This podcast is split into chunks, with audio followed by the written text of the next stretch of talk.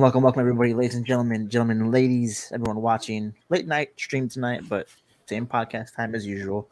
Uh, interesting show today, guys. We have very little news, um, which was the same case last week, but we had some ideas after last week's little bit of news, so it's going to be a fun episode. It's going to be more of a creative episode. We will get into news first, but before we do that, gentlemen, how's your week? How's everything going? Oh man, it's been a crazy week. Um, I'm down in Yuma right now. You haven't noticed? I'm not in the Batcave. Um, my dad's a little sick under the weather, so we came down here to so we can do it, help him and support him out. But besides that, my kids are about to graduate pre-K and second grade, so it's been a pretty good week. Besides the, you know, my dad been getting sick. What about you guys? It's been a pretty good week for me too. By the way, like the i, are you on an iPad right now? Yeah, yeah. Hey, Gil, you look good. Pretty clean. Huh? Uh, You look- yeah, you look looks good, dude. fresh. It's my, it's my wife's. You know what I mean? So she's like, you can use it. You know, I'll let you do your thing with your friends. And I was like, all right. Well, you should Yeah, use it well- more often. I like that angle. Oh, thanks, man. It's the kids' room. If you haven't noticed, there's like little girly stuff in the back, but you know, it is No what it change is. there. That's why he Yeah. likes the angle. Uh, Andrew, how was your week? And tell us all about it. Uh, the week was good. It's been busy just with work. Uh, just been a busy time. Lots of meetings, lots of trainings getting out there, but no Yeah. complaints. It's been good. It's been going real quick. Uh, I can't believe it's already Thursday. Like, feels like it was just just last Thursday. Yeah, flew Dude, by, this huh? week is flying. Mhm. It's flown by. Well, my week was uh, very uneventful. Um, work, work, and more work. Pretty much. My son had to get like one of those little helmet things on his head, so we shaved his head bald yesterday. Uh, not bald, That was bald. funny. shaved That was that was funny. Yeah, That's hilarious. Uh, the helmet is having like an issue right here, like in the back of his head. So we have to take him tomorrow to the appointment to see how to fix whatever's going on right there. Uh, other than that, though, it's been very, very, very boring week. Uh, if you guys didn't notice, if you're not watching live or not watching the video at all, we got a new little logo. Mhm. Gives me very much uh, across the Spider Verse vibes. So we're shooting for that release date here pretty soon. June, yes, we are. June without 2nd. further ado, gentlemen, let's get into. I don't want to copy Travis Kelce and, and Jason Kelce, but new news. Okay, uh, so If it works. um, Disney had a bunch of stuff they announced today. Let's just get right to like what we care about, which is the closure of the Galactic Star Cruiser. For those of you that guys, for those of you that don't know, uh, that was a very expensive hotel venture that Disney launched Mhm. uh, about a year and a half ago. Um, the big thing was the price point. The big thing was that it was only two days for the price point, uh, but it was a very immersive experience. They pitched it as a engulfing into the world of Star Wars kind of experience like no other. Uh, plus, you get like a day pass to um, Star Wars Land. I forgot what it's called, Galaxy's Edge. Uh, but seems like after a year and a half, um, Disney has announced that they're closing it down. Uh, so I believe it's closing down in September, um, if I remember correctly. Yeah, I think so. Uh, I don't know if they said why. I'm going to look into that right now. Look what I thought there was a rumor that that they're kind of like taking their foot off of Galaxy Edge to potentially do a full Star Wars park. Well, what it sounds like to me, with like the culmination of everything they've announced today, is that they need to cut money out somewhere, and so Mhm. any operating cost isn't necessary, they're just going to get rid of right now. And if it's not profitable, which I don't imagine this cruise, sorry, cruise, whatever you want to call it, um, is not at the moment. I'm sure it'll turn profit, you know, within like a five year venture or whatever. But I think they just Mhm. don't want to suck the money up right now, and they want to free it up. They also canceled like another project they announced in Florida. Um, that project they announced led to a lot of Disney employees not wanting to move from California to Florida. So they quit their job or lost their job. And then now they Yeah, just revoked that project as well. Uh, but with that being said, let's, let's stick to the topic, which is Star Cruiser. Any reason you guys think it was um, canceled? thoughts on it in the first place? We'll start with you, Steven. I, I think it was a great idea. I would have loved loved to jump into that and, and take my kids. I think my kids, especially my middle boy Jackson, who's through and through a Wookiee at heart, um, he would have loved it. Uh, the hard part for me is just the price. If I was gonna, I have a family of five. You know, if I don't Mhm. really cheaper, it is For a family of four, it's seven hundred and forty nine dollars per night, averaging about six thousand dollars for two nights with four people. You know what I can do with six grand? I can easily go on a cruise for five to six days. I Yeah. love Star Wars as much as you guys do, but Mm-hmm. that's just a little too much for a two day trip. You know what I mean? I just can't justify that. Yeah, that's why I Andrew, leave that. on to you.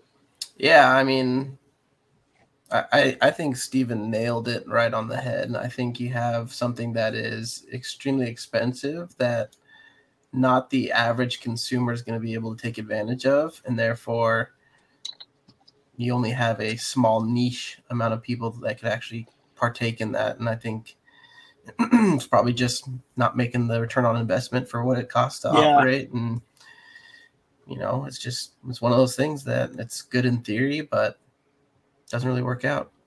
It reminds me of the the good old jurassic park where you're got an island of dinosaurs but you got to get to the island. Not a lot of people would mm-hmm. be able to do that. Like doesn't make a whole lot of sense same kind of thing Never thought about that. I just never thought about that. Once you said that, I've never thought that someone would have to pay to fly to the island. mm-hmm. You know, yeah, that's crazy. That puts that movie in t- totally different like categories of people. You know what I mean? I, Yes. I'm not so mad that the pterodactyl ate people now. You know what I mean? Like, Mhm. Yeah, yeah, yeah. So, so adding on to that, I think that was the target market they were going for was the eccentric. Uh, I want to say top one percent, maybe the top twenty percent of people. Mhm. Uh, definitely the higher class, like higher mid class to higher class, right before millionaire, pretty much. Um, they were shooting for those guys. I don't think, I don't think even for that kind of class of people, a two night immersive experience is going to do it for them. Mhm. I think they could have charged um, the same amount of money for like a four night. I think where they, what like what they thought was going to happen was we can just do a rotation every three days, two days experience, one day cleanup, which means we can get three people in or three groups of people in per week. Uh, which is you know at the surface a great idea for like the way that Disney thinks, which is attraction turnaround time, right? So they want people in out of the line, in and out of the ride as fast as possible to cram more people in the line. Mhm. That's the reason like Peter Pan, for example, is like one of the slowest lines is because their turnaround time is just abysmal. Uh, but then you have things like cars where they have a long line, but the line goes by in like an hour because they have a quick turnaround time. Uh, I think they were in that that mode, and Yeah. they didn't think it through about the actual like consumer. Um, and it kind of bit them in the ass, in my opinion. Uh, Yeah, there's that- things I, I'm I'm a Disney fanatic beyond belief, but Mhm. when they first announced this, I was like, "You guys are out of your mind." Even though I want Mhm. to do it, this is insanity. Uh, so to kind of see them, and by them I mean Bob Chapek, get slapped in the face uh, with them canceling it is great to me. Um, Iger, it's a good decision. I think. I don't think it's a bad decision. Uh, the only sad part is people are going to lose their job again, and the Imagineers who made this great, from what I've Mhm. seen, a great immersive experience. Like this could not have been a Yes. better experience. Uh, those Imagineers no longer have their beautiful product being out there for people to see. Um, so yeah. that's my only regret with it. But So we we know somebody who actually went on the Galactic tour. Uh, a good friend of ours, um, our f- family to say. Um, she said it was an amazing like trip. She had a blast. The only thing she said is that she did not get her money's worth.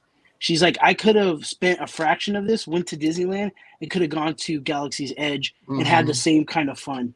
You know what I mean? So when, when she says that, and she's willing to spend money on some of the dumbest stuff, um, but when she said that, I was like, because I, I I did some some some checking around to see what I can get for six thousand dollars. I can get three nights at the California Adventures um, uh, hotel, and I can get a four day park hopper, and I would still have fifteen hundred dollars left over for a family of Mhm. 5 Mhm. So I just don't see where where that's just. You know what I mean? Yeah. So also too, they reached out to a lot of YouTubers this last uh, couple days. A lot of these uh, Disney Star Wars uh, YouTubers got invited out to Disney to try to push this and or to uh, to do the Star Gal- Star Cruiser, and they just they they talked about changes, they talked about new pricing, and I just still think that it was just a little too late. And then also they needed to trim the fat to save some money, and yeah, you got to do what you got to do. So like at the end of the day, people. the, like the product is good, right? I don't want to like yeah, there's, no, don't there's bash it. nothing to do with like the actual experience when you're there. To me, it and honestly, the price point really isn't even the problem if it's longer than two days. Mhm. Um, and Yeah. if those and if those two days give you access to, I mean, it kind of ruins the experience for others. So I say this lightly, but if those, like at the very least, have those that one day I go to the park, they limited it to just Galaxy's Edge. Why? like I'm paying six grand. Yeah, Mhm. Like, give me at least let me go enjoy the rest of the park. Not not even Yeah. like the rest of the parks, uh, just the rest of the park that I'm in, right? So it's either Right. Hollywood Studios or Disneyland. Like, just let me at least enjoy the rest of this park because I can only do so much in Galaxy's Edge within an hour or so. Um, yeah, that's true. so that's that's the thing is they just I just feel like the value for money wasn't there, but I think the experience was a once in a lifetime experience, which is why it's a once in a lifetime kind of price. It's just when you get down to brass tacks of it, like Steven said, like if I'm thinking about spending six grand at Disney, I'm Mhm. definitely staying at either the Pixar Pier uh, hotel or I'm staying at the Grand Californian. I'm just gonna ball out at Disney.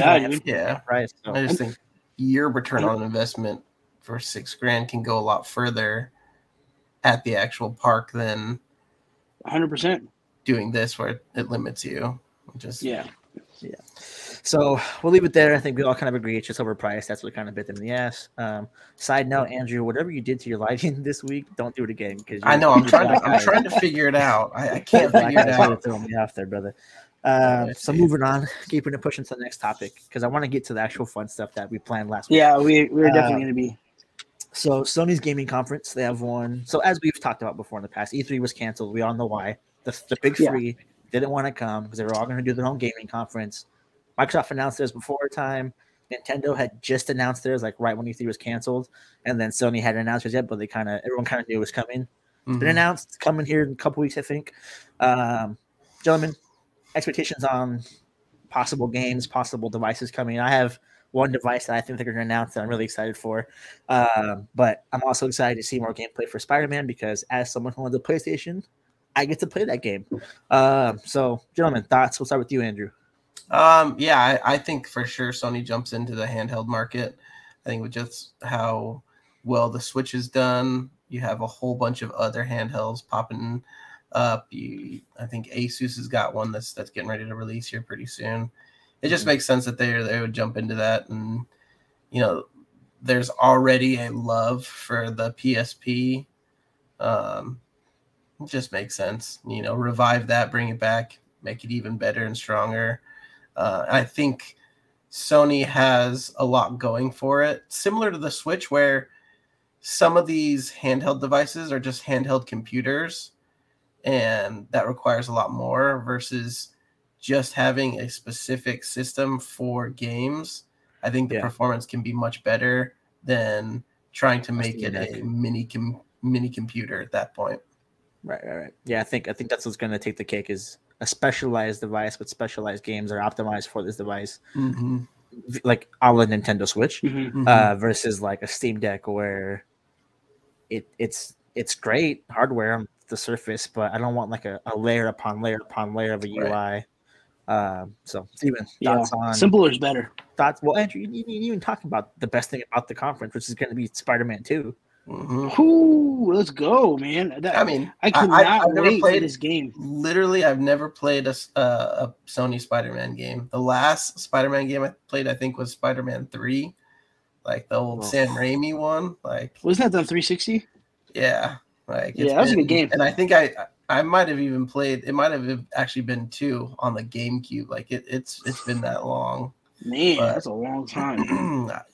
i'm Yeah. So for Sony, not I'm, the right person to ask that for Sony, I'm excited. Like you said, PSP news. I want them to bring back some of the OG remasters, like uh, some of the Tony Hawks would be dope.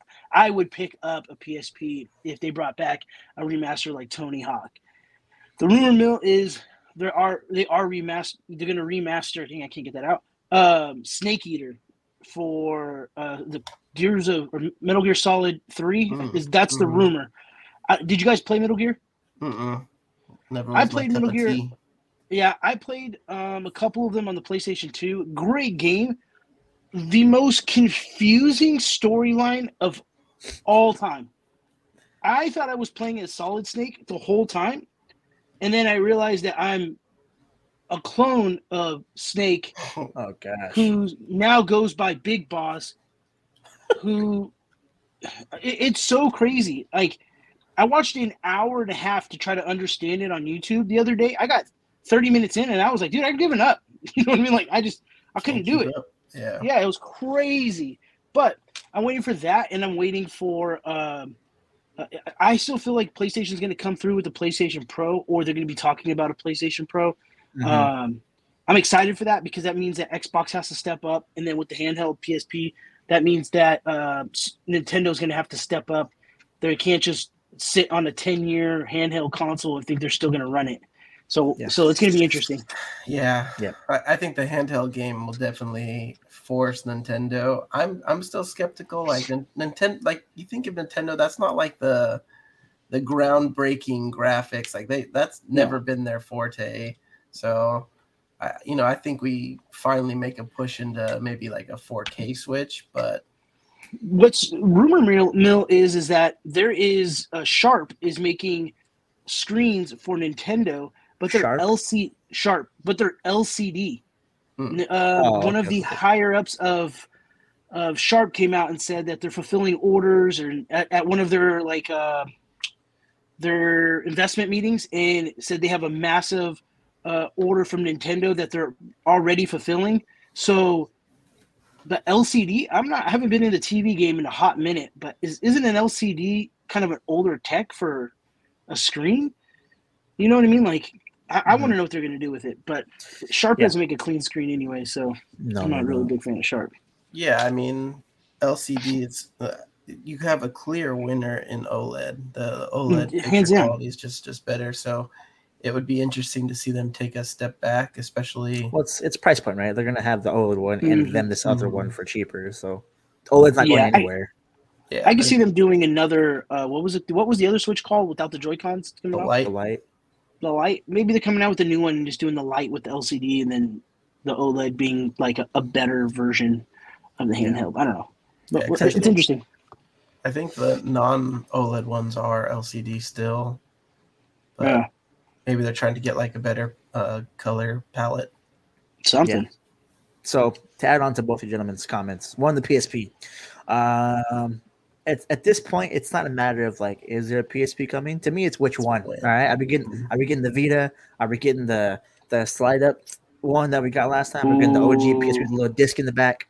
Uh, That's like, fire. at, at this point, it's just like which PSP is coming. Um, are we getting the PSP that has little touch pads in the back? That was like really cool Mhm. for like FIFA. I never played like, that one. I never do played that one. FIFA. FIFA on that was elite because you took a shot. Wherever you touched on the back is where your shot was going in the goal. It was so sick. Mhm. That's Um, That is sick. Anyways, um, so to me, it's like which PSP we're we getting because it's Right. coming. Um, and then you know it's not gonna come probably to like next year or the year after that. I don't care when it comes, just bring it here. Um, and then to counterpoint like the Nintendo Switch thing is the reason why I think it puts the pressure on Nintendo is because Nintendo their their hardware does has capability to port games over to their hardware, right?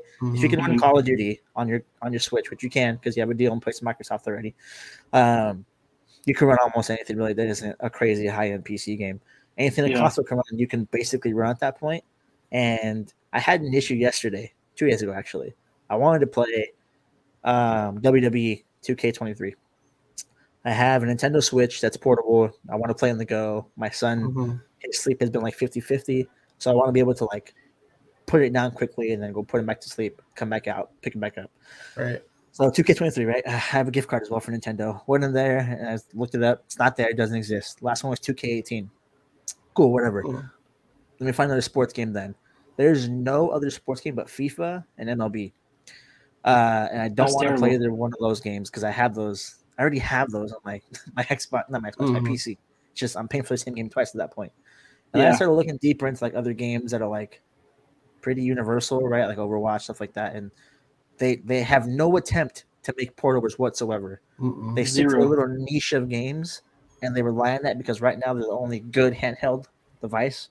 Mhm. Uh, when PlayStation comes in with theirs and can port over everything they have to offer, God of War, Assassin's Creed, everything they have to offer, the entire Yeah. library, that's going to put a lot of pressure on on Nintendo to be like, okay, we need to step up our our games because our market share is going to be not cut in half, but it's going to be cut into a good chunk uh, for sure. Yeah. Mhm.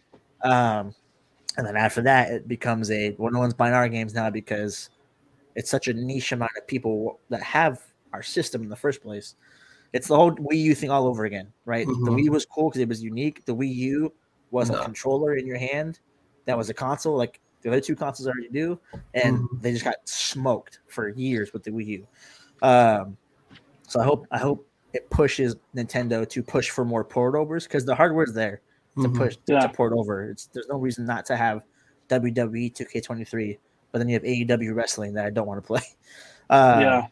so that- Honestly, I think I think they they double down on their proprietary games. ugh. I think they start to, to solely rely on that. Like because if you think of it, it feels like each main player, Xbox, Sony, PlayStation, or sorry, uh, Nintendo, they're they're all everybody has their ecosystem or choosing which one.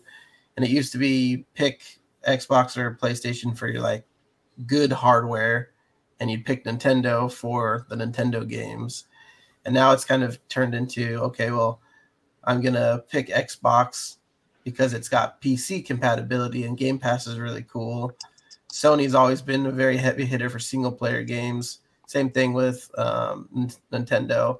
I feel like they double Yeah. down and they start they they have to start coming out with more uh, Nintendo exclusives to be able to compete with that because their hardware is not going to compete with it. I, I don't I I, don't I don't see I don't see Nintendo. but there's but there's a there's a difference now between like what you said in the past versus now. The difference is there wasn't a portable system, so guys like me who just wanted a portable gaming system, I didn't care what it was because all there was was Nintendo at the time. Mhm. I bought a Switch out of spite of like I just need a game like on the go Yeah. kind of thing. Um, the difference is now Nintendo has a taste of the kind of market share they could have with that kind of market. Mhm. Uh, when that gets even cut in by 30, 40 percent, because it's going to be significant. Uh, the amount of people that like just buy a system like I did just because I needed a portable device now have a thought. Oh, PlayStation or Nintendo Mhm. oh, there's this system where I can play Mario and stuff like that. Cool, great, that's awesome. I'm sure one out of ten gamers are going to choose that one because of that specifically. Yeah.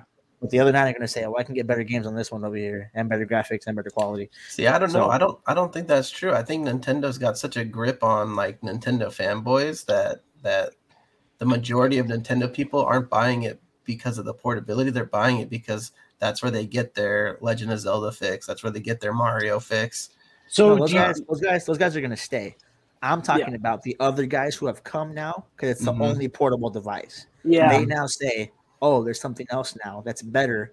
In Mhm. my, in, but I don't want to. Whoever Don't is you the Nintendo it. gamer, I, I apologize. All right, but you're not a gamer if you're just playing Nintendo games. So the true gamers that are looking at all three Mhm. equally, including PC, they're going to say, "Here's the better quality gamer item, which is going to be the PSP." Let me go with that instead. So everyone else, the Nintendo fanboys are going to fanboy. We know that already. yeah. It's Mhm. everyone else that's right here that came to Nintendo recently because they said because of the there's portability. nothing else, right? Uh, Yeah. that's what's going to change, and it's going to hurt. It's going to cut. It's going to sound crazy to you guys, but 30, 40 percent of their consumers, not right now, but like possible future, like year over year, they're just going to die after that, in my opinion. Yeah. So, uh, also too, Sega, Nintendo, Ubisoft, and other publishers are moving their Nintendo Switch games to seventy dollars. Do you think a Mhm. Nintendo game on a Switch is seventy dollars? I'm I'm not gonna lie to you. If they told me you could buy Harry Potter uh, Hogwarts for seventy bucks on a Switch, or I could pay seventy dollars on my console, I'm buying it on the console. Mhm. You know what I mean? And the fact that they're they're charging seventy dollars for a game on a console that came out what seven years ago, Mhm. that that I have a problem with. If they, if, I'm comfortable all day with forty nine ninety nine for a Switch game, but seventy bucks that's a different. You have me wanting to buy it for the Xbox or uh, a PlayStation or my uh, PC versus a handheld with Yeah. PlayStation Two graphics, most of the time. You know what I mean? I don't see it being a seventy dollar game. Here's the other thing too that like that threw me off recently. I was looking for a Switch game, and I'm looking on the shelves, and I see um, what's it called, the new Zelda game. Tears of the Kingdom. I see that for sixty bucks. I look to its left, and Breath of the Wild is still sixty dollars. hmm That's a problem. Huge problem. It's it's been on sale for like thirty, like the last couple of weeks. It, it might not be on sale when you It should be on. saw It, it, it should be permanently discounted to thirty dollars because the new yeah, it should be. come it- out. it- yeah, it should be thirty nine ninety nine all day, every day. yeah. Yeah, I don't know. There, there's going to be some strategic things that Nintendo's going to have to change up. I don't think it's going to be anything mm-hmm. like too. Like the console itself is not going to be drastic. I think what's going to change is their attempt to get more popular games. I think if they get Call of Duty successfully on the platform, it's already a massive step in the right direction. Mhm. But I think strategically they're going to have to change some of these game prices.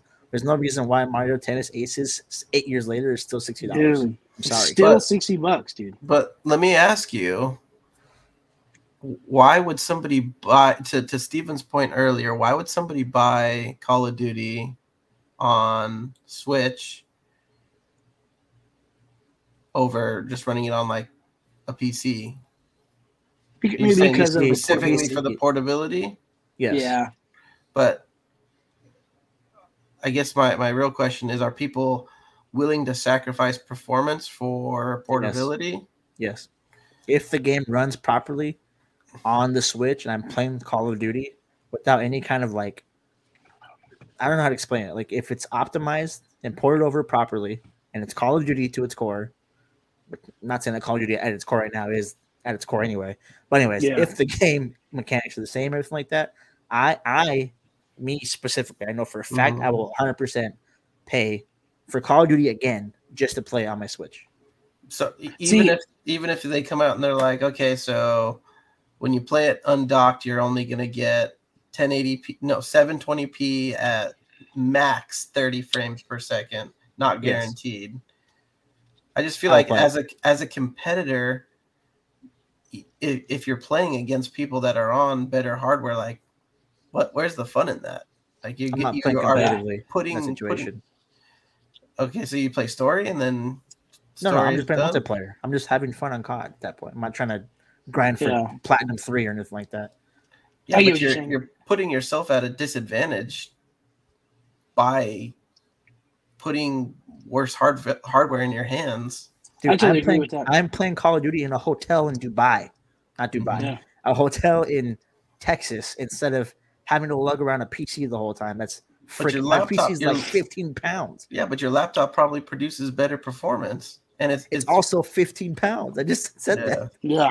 My, my Switch is this big and goes in a case this small. My Mhm. my laptop is massively huge. Plus, I need me a controller. Yeah, I, I I see benefits of both. Like Mhm. I played Fortnite this morning on my wife's iPad through Xbox Game Pass, and it was better graphics than my son's PSP or uh, my son's Switch. Mhm. Um, it was crazy. I used my Xbox controller and played, and I played at the hospital for a little bit. I played at my mom's house. I, I was it, I was everywhere, and, and and it's on an iPad. You know what I mean? So. I, I think so. I yeah, streamed. Yeah, and there was a slight, That's a good point. slight delay, but it was, it was amazing. Good graphics, everything. So I do think that Nintendo is now going to have to start fighting for their spot a little more if PlayStation drops that any of the Vitas or any of the PSPs. Quick know. question before we before we jump, what was your favorite uh, PSP game?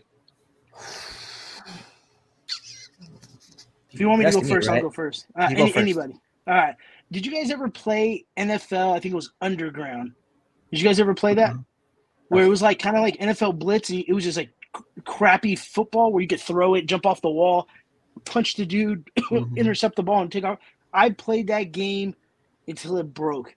That game in Need for Speed Dub Edition on my PSP was in constant rotation. I don't think I played anything else but those two games.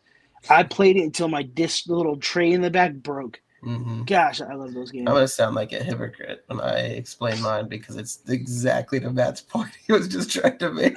What is it? What is- what was Uh, So the one that I played, like it was always in my PSP. It was the Battlefront 2. Like I, I had Ah. that for, Oh, for so Xbox. good. So but it was good. like when I had that to be So able to play on the go, like I said, makes me sound like a hypocrite of what Yeah, we were just talking is. about. But Yeah, so mine was I mean Battlefront 2 is a really good shot. I remember playing that game a lot on the PSP.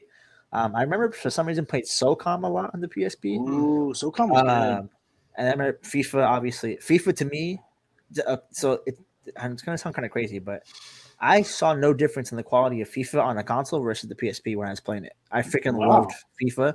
And I just remember like I was on a traveling team back then with my with my team or whatever. We would just we'd have one PSP, which was either mine or my my friend Omar's, um, and all of us just be huddled up like in the back, the very back, trying to figure Just out going at it. who can get the most amount of goals and that kind of stuff. So passing FIFA, PSP uh, around. but I think, like from Yeah. a story perspective, I think there was a game um, called X Men Apocalypse. Ooh, that's um, good. That's a good game. Where it was um, the X Men as a whole, and you would team up with the Brotherhood and then the X Men to fight Apocalypse and beat him. Um, it was such a difficult game that I never even got to fight Apocalypse. um, but I just remember like the the puzzle aspect to it versus like the RPG aspect of it. It was just like Mm-mm. freaking crisp, and the cutscenes were like I was watching a movie the whole time. So that one's probably my favorite one. Yeah. What movies do you guys watch on it? I don't remember watching movies on it. I watched Kill Bill. I had I had all the Kill Bills. I just that's all the only movies I had, and I just Kill Bill it twenty four I watched uh, the King the King Kong movie, like the the, one, the first one with uh, One with Jack Black. Mhm. with Jack Black. Yeah, Yeah, just yeah, that did pretty Jackson. much. yeah. Good. Yeah, I mean, don't remember was watching movies ahead of its it. time. Ahead of its so- time, man. The other aspect of the Sony thing, which I'm going to touch on real quick, is Spider-Man 2 uh, coming out. I'm just very excited for that game because the best Spider-Man game ever, in my opinion, uh, is Ultimate Spider-Man, and that's because you can switch between Venom and Spider-Man like in Hmm. real time. Mhm. Yeah. And using Venom to be an anti-hero was like the freaking be- best thing in the world. Um, and you would just switch in real time. Uh, so what I'm seeing in this game is a little bit like that. From what I what I can see, we know Venom's in it, but they're saying that it's gonna, he's going to be a playable character as well. So if we're going to have that bounce to bounce to bounce aspect of it, like we did with Ultimate Spider-Man, where we're bouncing from Peter, then to Miles, then to Venom, um, I just I get reminiscent of those days. I know how freaking good that game was because you were simultaneously playing the same story but two different perspectives. So I Mhm. hope it's the same kind of thing where it's three perspectives: Miles, Peter, and Venom, but the same story pushing forward. And I hope Yeah, I can just be wreak cool. havoc on the town because that was so fun to do with Venom. Yeah, that's cool. So, all right, gentlemen, we're getting into the creative segment. So everyone, clap for us, please. Let's go. This is this is our own personal creative spin on things here. Very boring news week, very dry news week. So we're gonna start with something. I think the order that we have in this list, I'm gonna change it, guys. So don't look at the list. Uh, we are going to start with the breakdown of a character. So, Mhm. folks, the way this is gonna work is we're gonna pick a character. Uh, we can announce it if we want to. It can be a hated character, love character. Who cares? At the end of the day, what it is, it's a character that you initially didn't know about, but you ended up loving him to death at the very end, him or her. Uh, Yes. And they just took you by surprise, took it by storm. So I'm going to toss it to Steven first. Uh, this one was his idea, so I think he has something prepared in the chamber for it. Steven, go for it. Analysis. We want to know everything. So this is going to be a character that went from being absolutely hated. I remember leaning over to my wife, going, "This guy's an asshole, man. Like I don't know what his deal is." And by the end of the show, I was a 33 year old man, like sitting on the couch, kind of like contemplating crying because it was such a beautiful story and how it ended that I I told everybody about it. I, I remember going to have lunch with my mom and telling her about the story. She's like, "This is the dumbest shit I've ever heard," but I was so involved with this. And his name, and I don't know if you guys have ever watched the show. His name is Itachi Uchiha from Naruto. Hmm. He is a char- character where a short story. I don't want to get to take up all the time, but they have one village with different different clans in it and their clan was just the dopest clan, like their abilities. And he killed everybody. He killed his whole family except his brother. And in the show, he makes his brother relive the death of his whole clan about a thousand times in like a second, and then dips. So his brother, it, you see this, and you're just like, "What the hell? Why did he do this? It just you just killed everybody." And then every time you see the growth of a, the other main character, his name's Sasuke. Every time you see the growth of this character, the brother shows up just to like smack him. And he's like, dude, I've gotten so strong. I've gotten so his character's leveled up, and you just see his brother show up, smack. Smack the shit out of him. Dude, like Mhm. gnarly smack. And by the end of the show, you understand why he did what he did.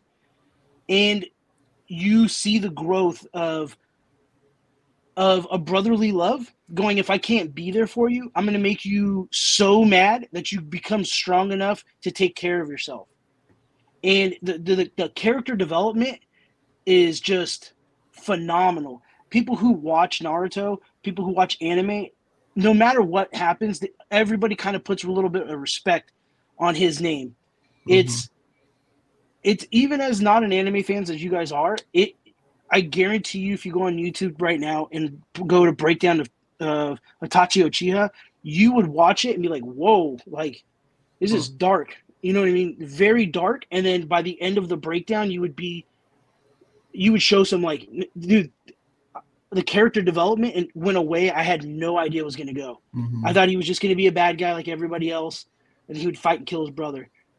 And that's kind of what happens. But the fight scene and how it goes down, you're just like, it's beautiful. You just want to clap, man. It's like, it's like one of the Rocky fight scenes where you're just Mhm. you have so much passion in it that you have it has so much passion that you're just like, how's this gonna end? And then when it ends, you're like, wow.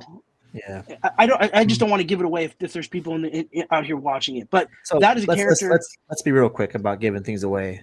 Every, I, I can speak for myself. what I'm gonna, who I'm gonna speak about, these people have, have had plenty of time and opportunity to watch True. these things. Same. So just, just Same. go away with the spoilers. Just go. For all it. right, going with the spoilers. So he kills his whole clan because his clan was going to do an uprising, and Mm. potentially his clan would have got wiped out. All the clans would have came together and they would have killed his little brother. So he j- told the heads of this village, "I will take care of them, but you need to protect my brother. If something ever happens to my brother, I'm I'm coming back and murdering everybody."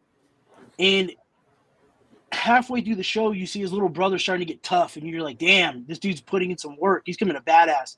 His brother shows up and goes, "You're not ready to fight me." And he smacks the crap out of him, and you're just like, Mm. "Dude, we've been watching four episodes of this dude get down, and he just gets mollywopped within a second.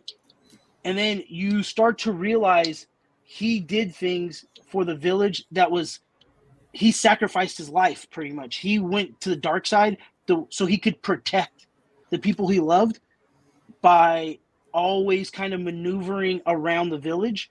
Mm. And at the end, you see him literally get killed by his little brother, but he goes, All right, you're strong enough. You're strong enough to, to protect everybody. I'm out. And Mhm, mhm. he dies. But it is such an amazing story. It was just, it's crazy. It's a good story. Yeah. But that's my take. the the character you mentioned, Hitachi, right? That's his name. Yeah, that's his name. Everyone that's watched Naruto that I've seen, they like love that character. And Yeah. there's like a, a, a thing on Twitter where like it's like peak character arcs, like a chef's kiss thing. Mhm. And um, every time someone just mentions him, it's like everyone's like, "I love him. He's the best." Mhm. Uh, so the praise is definitely there. I think everyone got the same story arc out of it, which is good. That's Yeah. good character development. When you start to hate someone, you end up loving them at the very end.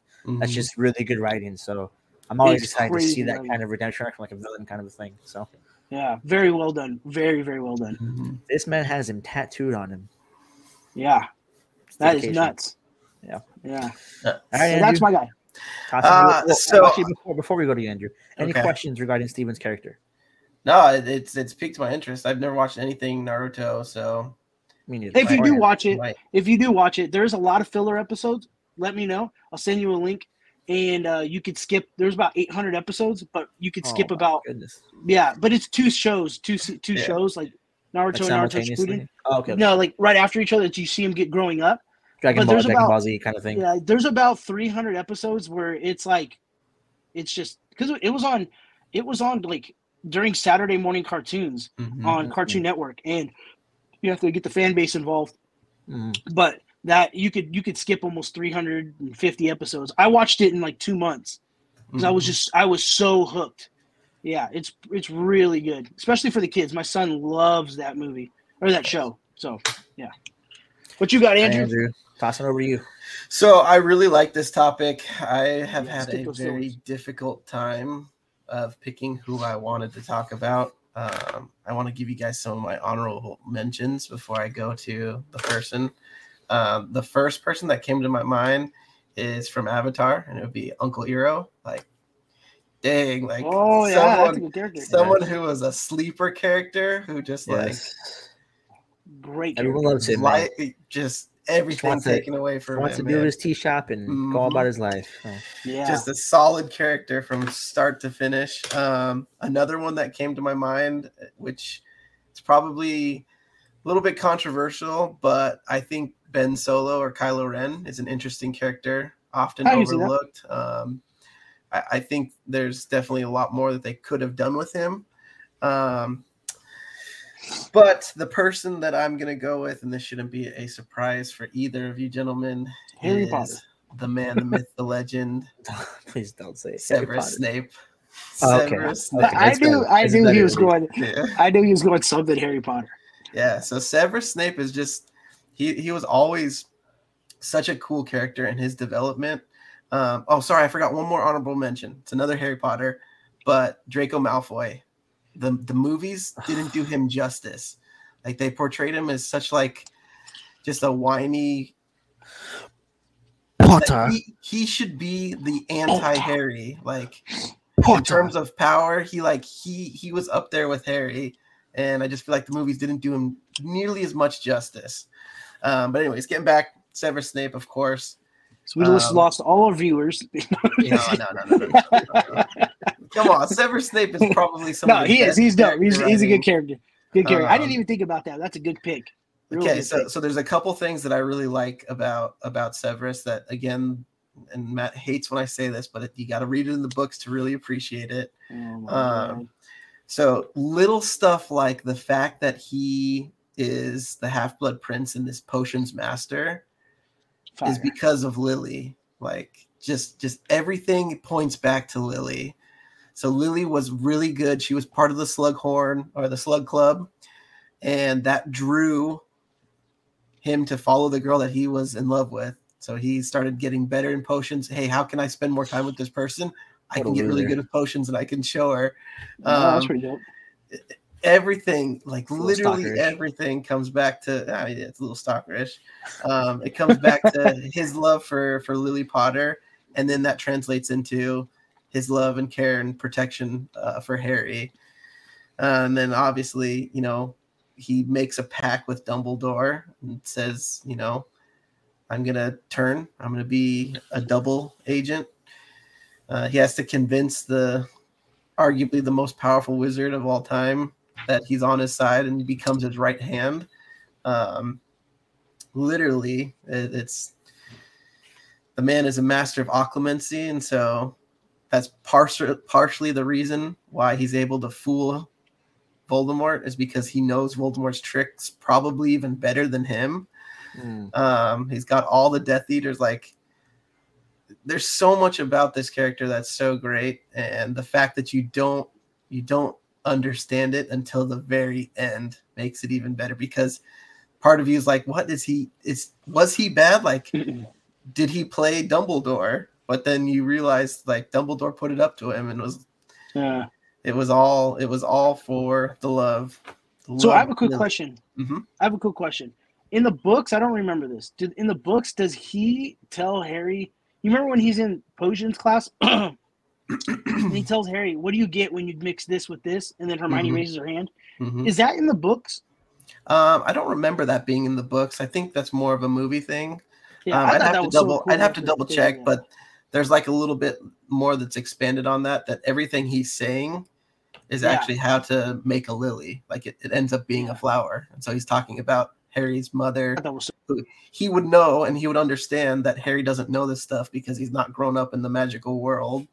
So it makes sense that it's just hey, I'm talking about your mom without you knowing, which is kind of a weird thing to think about. Well, Um, little stalker, little stalker. Yeah. But Yeah. the the fact that his Patronus was her Patronus, like literally Yeah. everything. And uh, I remember when we watched the movies together, Matt, like when we got to that scene where like it just That's not it suspect dump or of nothing. Everything you uh, like, you just were like, dang, that was heavy. Like, Yeah. Oh, so Matt actually admitted that that was a good part. yeah, Huh? yeah. No, no. So uh, okay, so two things. One, uh, it reminds me of Ted Bundy, the way you're talking about it right now. Uh, two, um, the reason why I was flabbergasted and in tears when he died, because I couldn't believe he was finally gone. I Mhm. endured Shut up. five movies, five, six, seven, however long, six movies, five movies of this just abysmal character who was just angry. Papa. Mhm. and I was just, I was crying tears of joy and relief that I didn't have to endure the pain of listening. Rest in peace, Alan Rickman, Oh. by the way. But Yes. en- eh, endure the pain of having to listen to that character again.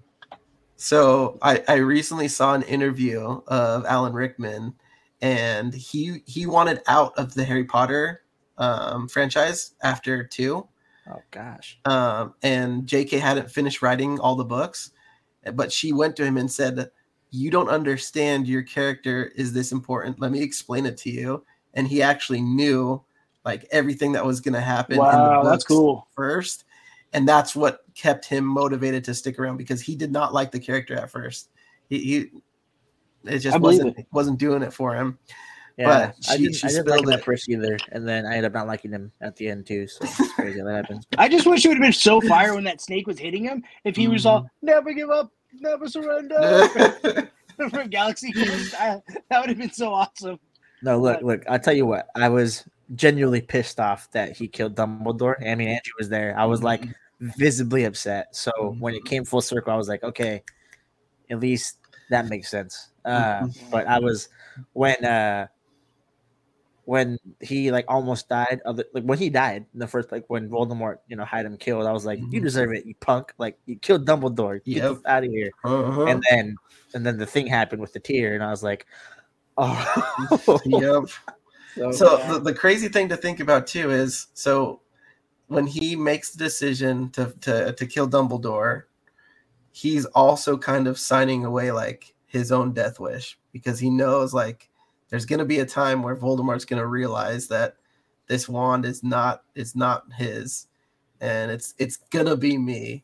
So again, just to go through with it, and, and he has the unbreakable curse, which is if he doesn't help Draco, he's dead anyway. Like the man has had so much hard stuff put on him, and just countless time after time just showed up. Yeah.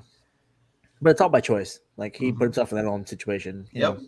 All Later for a female too, dog. I would have been like, "Yo, A pass." female who pass. never who never once had an inkling of looking at him as a Oh. boyfriend. uh, that's a- I that's mean, a- No, no, there no, was, no, no, there no, was no, no, no. potential there. There stop was- stop that's- stop the childhood kindergarten bullshit. That dude okay? was probably that dude was probably making car payments for her. You know what I mean? Like paying her Mhm. rent, Mhm. doing some simp stuff. But you know, I digress. Uh, I will note that when it comes to Severus Snape, how they killed him in the movie, like just like no music, nothing, just like just Wham. against, Wait, wait, against the glass. God, Uh, not funny, but like I kind of chuckled a bit. I was like, oh, dude, when that when that glass Mhm. breaks and you can see his body hit the glass, I was like, dude, that is vicious, bro. But Like, dude, the crazy part is like no other background noise. They made it so it's just like Just complete nothing. silence. Yeah, That's it's cracinema so crazy. It's actually well done. Cinema wise, it's well done. Mhm. Uh, any questions, Stephen, about Andrew's character? no, I, I I think it's a great pick. Great pick. Good Thank pick. you. Good pick. Good Thank you. Yeah. Thank you. All right, my turn, boys. All right, let's hear Matt's. Uh, I'm gonna be honest. Um, I I had a hard time with this because I went from like characters who like, not that you don't like at first, but you don't know about, and then like you like him at the end. So like, it's gonna sound crazy because it's based on a real story, but like Pablo Escobar and Narcos, like I Mhm. freaking loved him at the end of it. And then also I thought about um, uh, Miguel Angel from Narcos Mexico. Like I watch that show again just to see his Mhm. character again. Uh, so I didn't pick them two because they weren't like disliked per se. They were just like curious. Yeah. Uh, and then I, I pivoted over to like Marvel and I thought about like a character I didn't think of before that I thought of now, which is like all of the Guardians, which I can't even talk about because you guys haven't watched it yet. Mhm. Uh, but then I thought about like it's gonna sound crazy about Peter Parker and how his character went from like this goofy character to No Way Home being a super serious character now. And like that arc, so I was like, nah, I'll skip on that. Killmonger was the obvious choice. Skipped on that. I landed on Star Wars, gentlemen, and uh, okay. I did landed not see two- that coming. I landed on two different characters who I liked at the same time, development wise. And I'm going to tell you the one I passed on. I passed on Ezra Bridger. Uh, Annoying freaking little kid who ends up Yep. being just the greatest person in the world at the end. I pivoted to a second annoying little person who, for the first two seasons, was the most annoying thing in the planet. And then by season three, four, five, six, seven, you just love her so much. So looking forward to her Mhm. show this year, and she ends up being your favorite character in all of Star Wars. That is Ahsoka Tano. So Uh-huh. Pick. Ahsoka, Ahsoka boys, I have a deep affinity in my heart for Ahsoka. Not like in like a weird way, but like just Sure. the character, the character Ahsoka. Just like I Yeah. get excited just hearing her a part of any project whatsoever Yeah. and I have such high standards for her because of this. So, Ahsoka, for everyone you know who hasn't seen them, I know you two have seen Ahsoka in her prime and everything like that. So, Mhm. uh, what makes her so great is that in the first two seasons of the Clone Wars, she's just annoying. She doesn't listen to. Anakin at all over anything. She Mhm. argues with Anakin directly about everything. Every decision she makes is the wrong decision. She gets him caught up a bunch of times because of Rigo. Um, and you you kind of see the dynamic between Anakin being the same way with Obi Wan, and then Yeah. having to deal with someone who does the same thing that he does. But like he wasn't annoying about it. She is like obnoxiously annoying to the point where she thinks she's right every time she does anything in the first two Yeah. seasons. And you're like, dude, you're just you're not right. Eventually, what happens, you know, season three, four, five, six, seven, um, she comes to realize that the Jedi Order, which is the correct answer, we know this already, gentlemen. Dooku and Qui Gon weren't wrong. Okay, the Jedi Order isn't the order. Like it's not. It's not the end all be all. And she's the only character to publicly admit it to a Jedi's face and say this is incorrect and wrong beyond belief. Mhm. C- canonically speaking, I mean the the Legends books are not relevant to me in this situation. Canonically speaking, Qui Gon was always like not l- listening, but didn't directly say you guys are wrong. Mhm. Yeah. Ahsoka straight up went to jail and, and then doubled down and said, "You guys are still wrong. Like, I don't care if I'm been jail or not." Um, I kind so of she- respected that though. dude, I, I it's amazing. it. I loved it. She she took him head on. The entire council. She argued with everybody, Master Yoda Mhm. included, and said, "You guys are wrong, and I'm leaving the order because of it." When it Mhm. first happens, it's a heartbreak, dude. Like, because because although you don't like her, it's a heartbreak for Anakin, right? Like you feel him lose another person. Oh, it's so another good. person, like another So person that good. that he's attached to, he now loses. Um, she walks away It from just- the order. So real quick, it just makes like the already established bitterness that Anakin has Even so much better. Like Mhm. Yes. it's just oh man. Yeah. That's why I think a lot of people who don't know the Ahsoka story uh, don't give Anakin the heartbreak respect of he lost everything. Everything, Mhm. everything. Yeah. So she walks away from the order. Um, she she shows up still as a, a That's a good do-gooder of things, right? Mhm. Um, which is fine. She helps out occasionally, actually more than occasionally. She helps the Jedi's more often than not because she still believes the Sith are wrong as well. She just doesn't follow the council specifically. She follows the ways of the Force, which again, if you think about it, Jedi's are not the good guys either. This is this Mhm. is what it is. The Force Mhm. has a flow. You either go with it or against it. If you're against it, you're against it. Sometimes the Jedi Order is against it. The very basis of them serving the Republic is against the Jedi Order. Yes. Um, so Preach on that shit. No, so she recognizes that. She goes about her business and she just does her own thing. She comes back multiple times. Um, I'll, I'll start with just the Clone Wars. In in the latest season, I think it was season six or seven. Uh, it's just so cool to see her take on the persona of like she understands that she has to just defeat evil with whatever way possible. Forget the Jedi Mhm. Order. So there's a there's a scene in um, Rebels.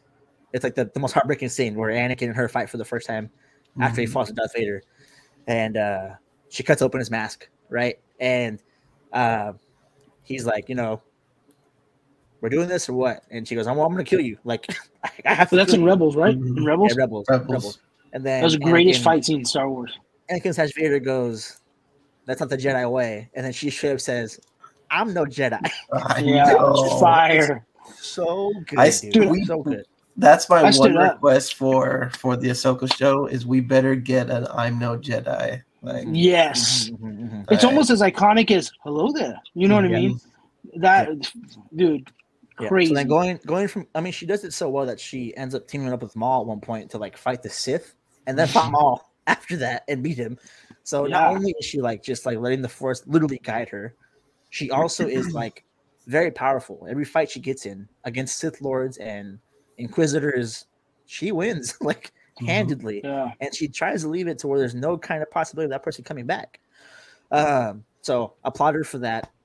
Get into Rebels, and she takes more of like that kind of mysterious ancient Jedi legend kind of role, uh, which she carries over into Mandalorian.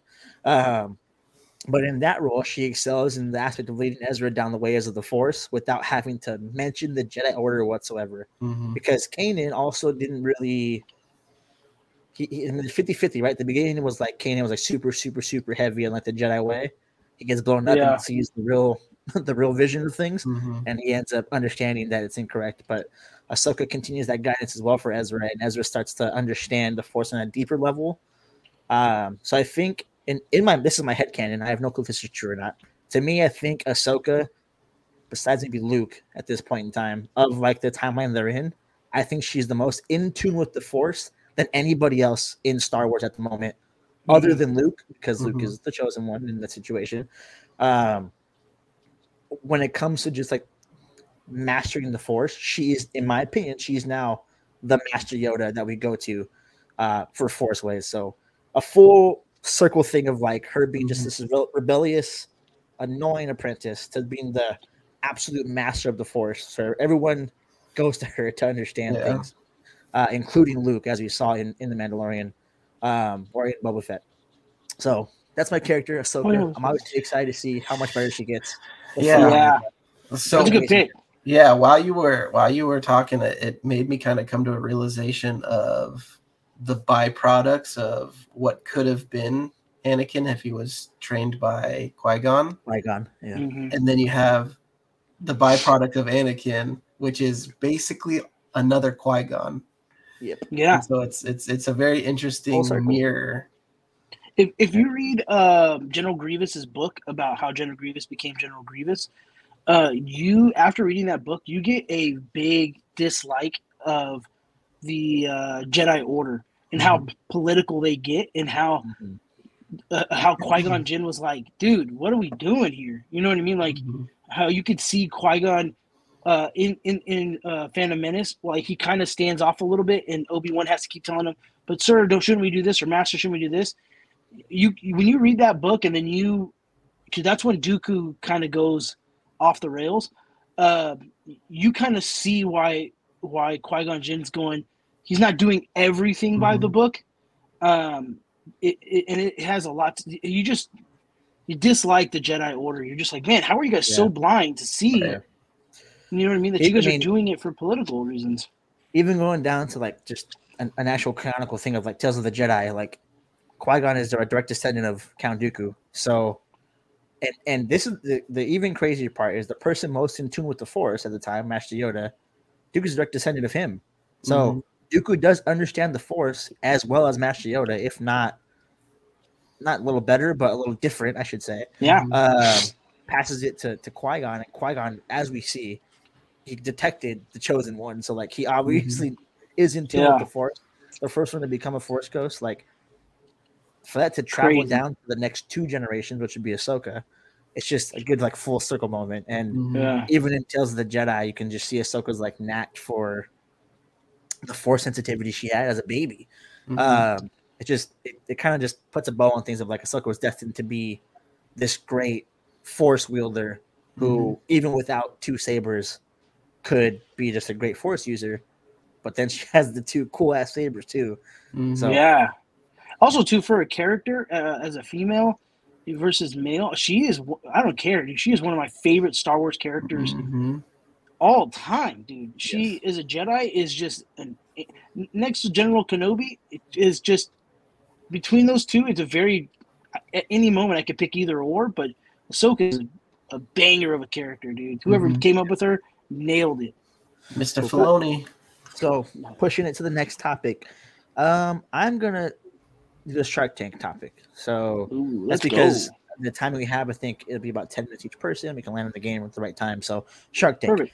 Uh, so what we're going to do today, ladies and gentlemen, is we're going to make a Shark Tank style episode. We're going to have one person pitch to the two of us their Shark Tank episode, Mhm. comic book, piece of entertainment, movie, TV show, whatever it is. But we're only pitching the first episode, the first book, the Mhm. first issue. So if I'm doing comics, for example, I'm going to pitch only the first issue. if Steven's doing TV shows, he's going to pitch just the pilot episode. Movie, you're going to pitch just the first 10 minutes. Or if it's going to be a series, you're going to pitch the entire first movie briefly. Um, so we will start with Mr. Andrew Shelley. Andrew, tell us your piece of content, uh, Mhm. the title of it, if you have one, um, and then go with the plot. Okay. So, because it's Zelda week, I have thought of something really cool. Um, if I was in charge of creating kind of like a MCU, DCU, some kind of universe for The Legend of Zelda, I would start with what I would call the tale of two kings. And so, what this is about is it's the origin story of Ganondorf, but it's a little bit different. So, little backstory on Ganondorf.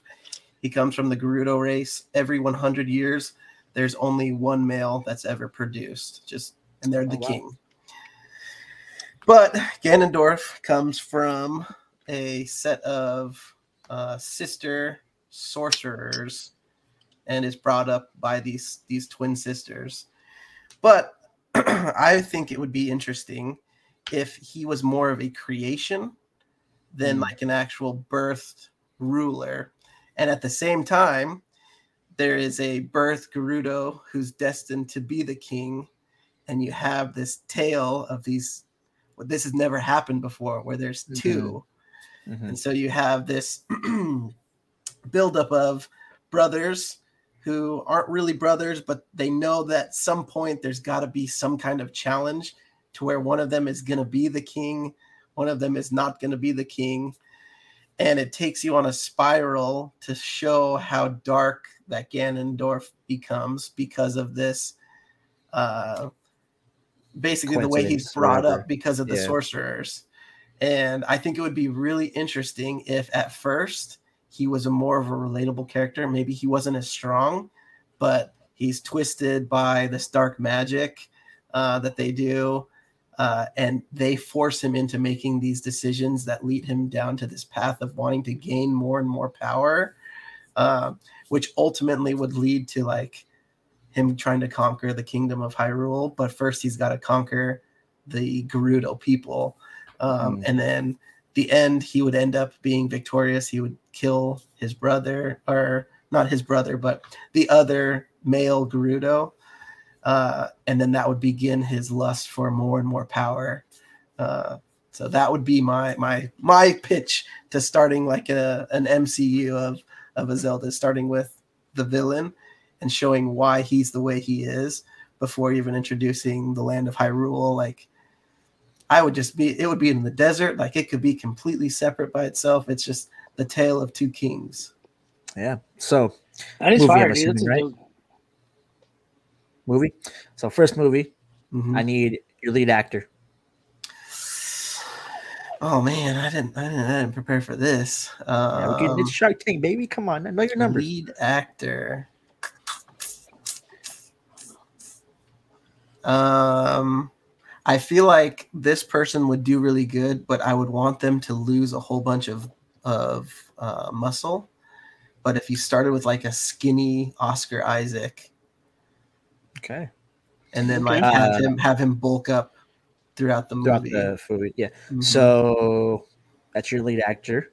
Uh, the brother, the other guy, the 2nd Mhm. king. That's your supporting actor. Give me him. Jason Momoa, he's just bigger always. Okay. So you have this and clash. then uh, give me your director and your studio. director. Hmm. Um, this might be an interesting pick, but I probably go. Is his name Garth Edwards? the, the guy who did Rogue One.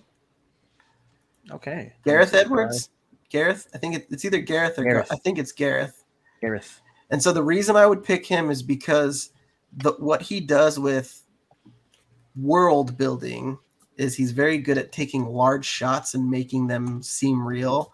Like I think of that Mhm. scene where you're over Jedha and there's the Mhm. um, Star Destroyer above it. It makes it show how big. Like I want that world development to make it like a real place. That's good. Um, good. studio.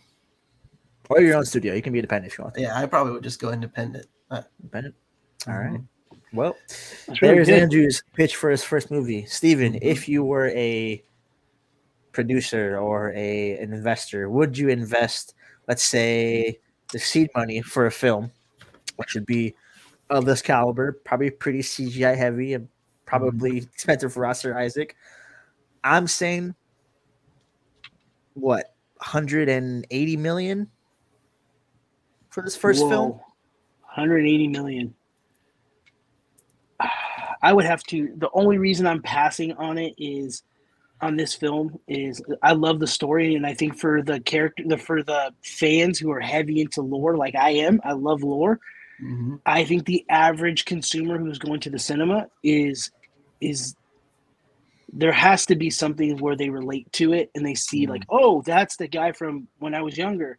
And I feel Mhm. that sometimes with original stories, it gets lost in the sauce. You know what I mean? Where I think Avatar, when it was the first of its kind. You know what I mean? And I think that's what got people hooked. Going, I have to see this. It's the first of its kind. Um, but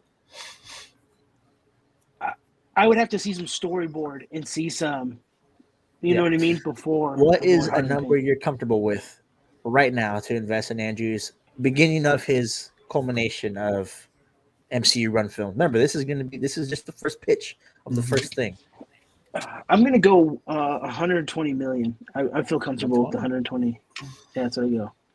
You know, you could probably you could probably you could still afford Oscar Isaac and Momoa, right? You'd have to find some lower level actors for the rest of the roles, which is okay. Mhm. Yeah, You've been I lower before.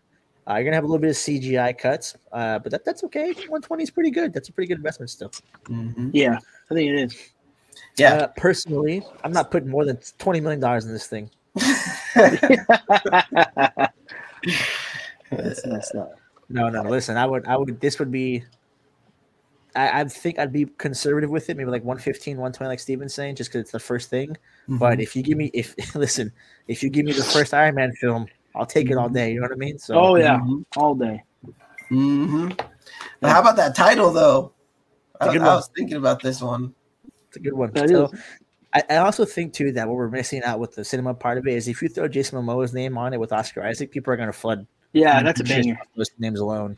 Uh, the Yeah, no, director I doesn't just- matter or anything like that. So, The the concept that I thought I really hadn't thought of like characters or like actors who would play the characters. I just was envisioning like this the the antagonist who it was just always a bigger person. So I had to think of someone who physically would be bigger, but someone who mm. again is still could rise to it and then basically be able to bulk up too, which I think Oscar Isaac could do. No problem. fair enough. Uh, so real quick before the people, if you guys don't know, which I didn't say it, so you shouldn't know. This is going to be a weekly thing. We're going to pitch like our second thing next week. It's going to be the same thing where we're just going to pitch the next iteration of it and everything like that. So uh, I think we lost Steven for a second here. So I'm probably just going to go. Let's see, pops in, popped in. Perfect. All right, Steven, you are up next. Give us your pitch, what piece of entertainment it is, and title, and then plot. Go for it. So, I am a huge Avatar: The Last Airbender fan. Matt is too. I would love to see in my world. I am pitching. I'm asking for backing to make a God of War style game of Aang or Avatar: The Last Airbender. Uh, I feel that it one it catches um, the fans from the people who watched it growing up, uh, having it being a open world, kind of how you want to go around the world to master your techniques. Um, it being where They're the only one you learn first. It'd be, uh, I think it's he learns water.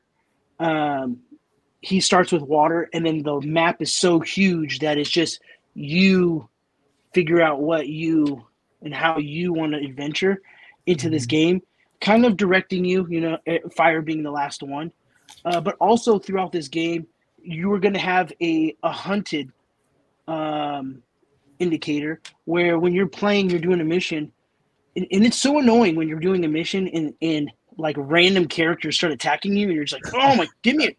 You get to stop, turn around, kill them, and go back to what you're doing. Where the Fire Nation is constantly looking for you, Mhm. constantly. Mhm. And the more you fight because it's Aang, the stronger the character gets. But he, the character starts to change a little bit. Instead of this is this game's more based on on skill, but also your personality. Like in Red Dead Redemption, where you became a bad guy, Yeah. it was Yeah. going through this helping people who were say these guys stole my cart and Aang being Aang My helping them cabbages. out. Like yeah, my cabbages. So there the personality meter is a huge factor. You know what I Mhm. mean? You do need to fight to get stronger, but you also want to keep who you are on the inside. With Yeah. the God of War fighting mechanics, how it's kind of over the top and boom, boom, boom. Mhm. I think that's Mhm. beautiful. I think that you have a great uh, way of travel with his little staff. Um, that's And who, yeah, and. Yep, yep. I think it is a great way to bring people who watch the show and then newer people in because everybody loves uh, a martial art kind of game. And Yeah. that is my pitch. I do want the God of War studio to make it because it is Okay. a little over the top. And Uh. they do a great way. Their storyboard writing is amazing. I Mhm. love it. So that's what I am pitching. All right. Andrew, any questions before I get into my questions? You can Exclusively to Xbox, though. Exclusively to Xbox. get the Xbox. So they're not, so they're, they're not the God of War devs. It sounds like Yeah, I know. Okay. Uh, so, a couple things. One, it sounds like it's going to be just to confirm open world. Open world. Okay. Uh, what is is the final fight Ozai? Yeah. Okay. Are you exclusively Aang, or can you control any of his friends? I would say it has to do with like you know when you play uh, Lego games and you have to like you get to a certain point and then you need your Yeah. buddy to go do something. It would be kind of like that where you could call somebody in, or maybe when you're when Aang is running around, he has his team with him in certain spots. Not in, you know, you run into um, Toph and you run into different people in different locations in the world. Mhm. But Okay. yeah, Okay. Okay. Um, what do I have next? Okay. So, you know me. You know, you know what I'm to ask. Yeah. When I finish the story, where's my replayability at? it's not once you finish the game, it blows up into like a ball of fire, and then that's it. You learn you learn firebending, and it's over. No, the replayability is uh, is to maybe master um, master every technique. You know what I mean? To for combos, like uh, I think it would be awesome where if you learned water and stone, um, your combos look a certain way. But when you let, if you master water and air, the it looks different. You know what I Mhm. mean? Once you start to get all of them, the elements just it's it's appeasing. You know what I mean? So Yeah. that's kind of where I'm at with it. All right. I Uh, also wanted their- to do. Oh, go ahead. I was, No, no, I was gonna ask if there was like a, a spirit at uh like spirit Ooh. I'm trying to think like like a realm spirit, spirit realm kind of thing. not necessarily spirit realm, but like an aspect of the spirit where he goes into avatar form and like what is what does that look like? Yeah, Is he I, I super OP? see. I think that has to do with the meter. If you go too far to the aggressive side, Aang starts to possibly the fire or the, the movement just gets wild. Mhm. You know what I mean? You're hurting people instead of pushing them back or stopping them. You know what I mean? I like it. I don't like the fact that it's Aang. I think you do your own character. I Mm. think I think you are the next avatar. There's a conflict, and I think from a replayability, like the question that Matthew Matt has, is think that's probably the first time I ever called you Matthew. That was weird. Um, yeah, odd. yeah, is when you start the game, maybe you start from a different central tribe. So maybe one playthrough, Ooh, you start from the Fire Nation, Okay. or Yeah, you start cool. from the nomads, the air nomads, and then it's like, okay, I'm starting with fire this time. It's going to be different. There's different objectives to go through. that would be my only my only two senses. We've gotten the Avatar story to a degree. Obviously, we don't know what happens Yeah. after um, the series ended yet, but I think it would be cool to put the user as the avatar. Different things happen. Different if it's open world. Maybe if you start as fire, you have a crazy airbender that becomes the main villain. mm, Like, Yeah. give- that's actually pretty cool. All right, Andrew. I'm looking at what the cost of God of War Ragnarok cost to make. Five years, two hundred million dollars. Are you investing with that? He he said God of War, not me. Are you investing with that kind of expectation? If not, what are you investing? I don't think I would be able to invest 200 million. I think I think that makes sense for for God of War having multiple different games In front of uh, it, yeah. multiple sense. sagas already.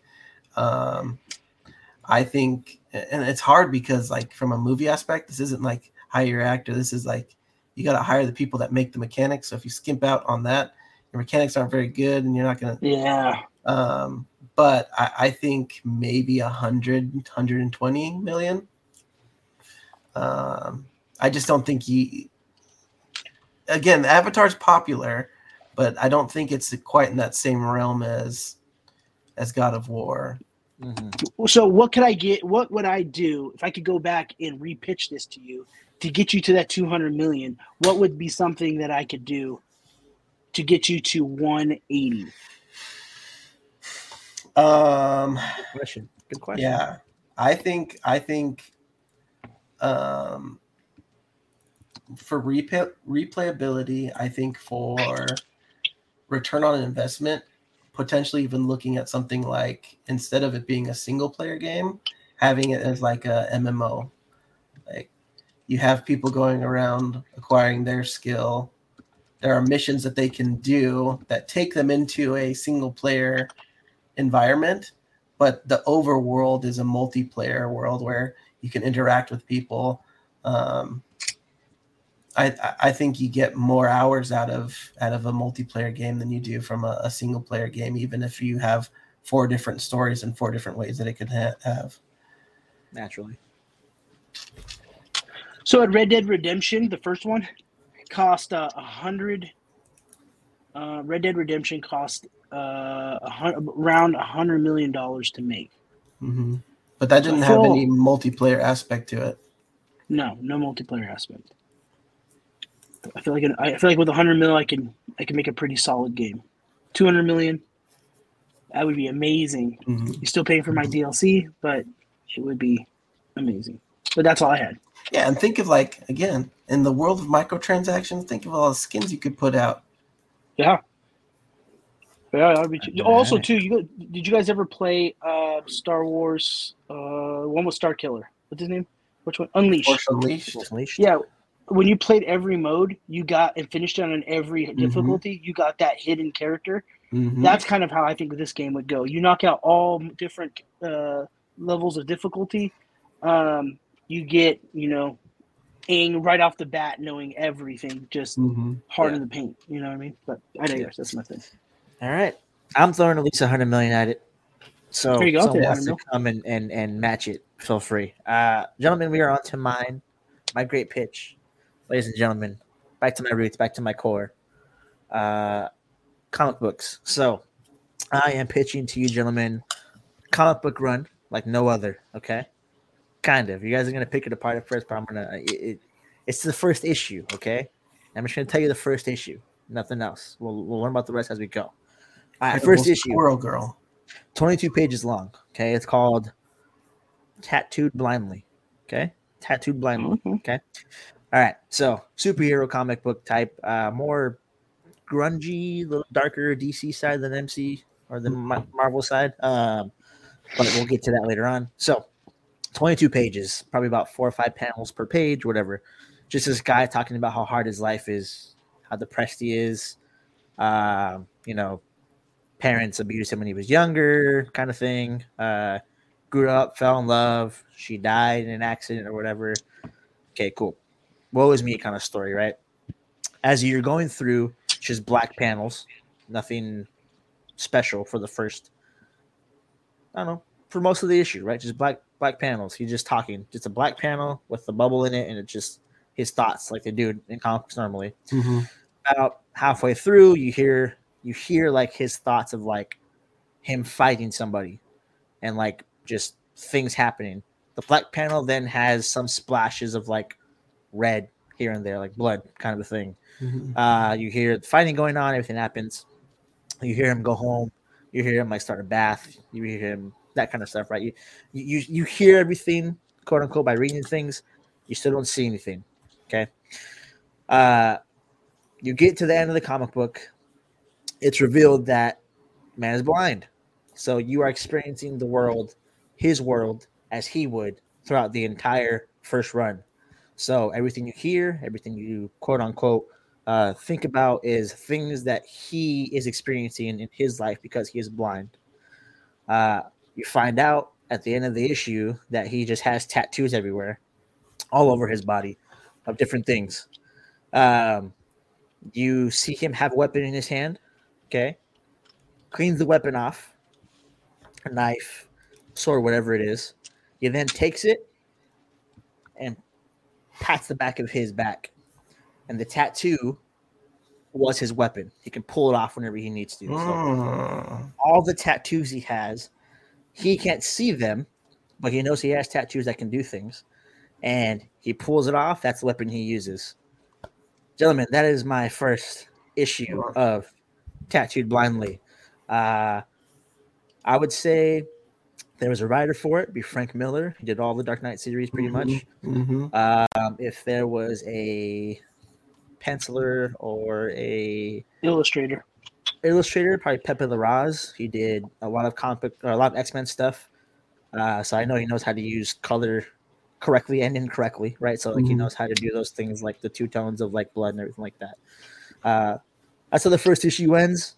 Just the very last panel is the only one that actually has a picture of anything, and all it is is him cleaning the blood off and putting it back on, and then boom, next issue, issue number two. Gentlemen, I am pitching to you that today. I will tell you that is seventy-seven hundred dollars. Just adding up all the pages I wanted with that per comic book. I want to do a run of two hundred thousand for the first go. That puts me at two hundred and seven thousand and seven hundred dollars. Um, Is that correct? That can't be correct. uh, No, it's not. It's not. There you go. the Hold on. math? Seven seven zero zero times. There you go. All right, it's one point five million dollars for this first issue. Two hundred thousand comic books. I'm aiming for six dollars a pop.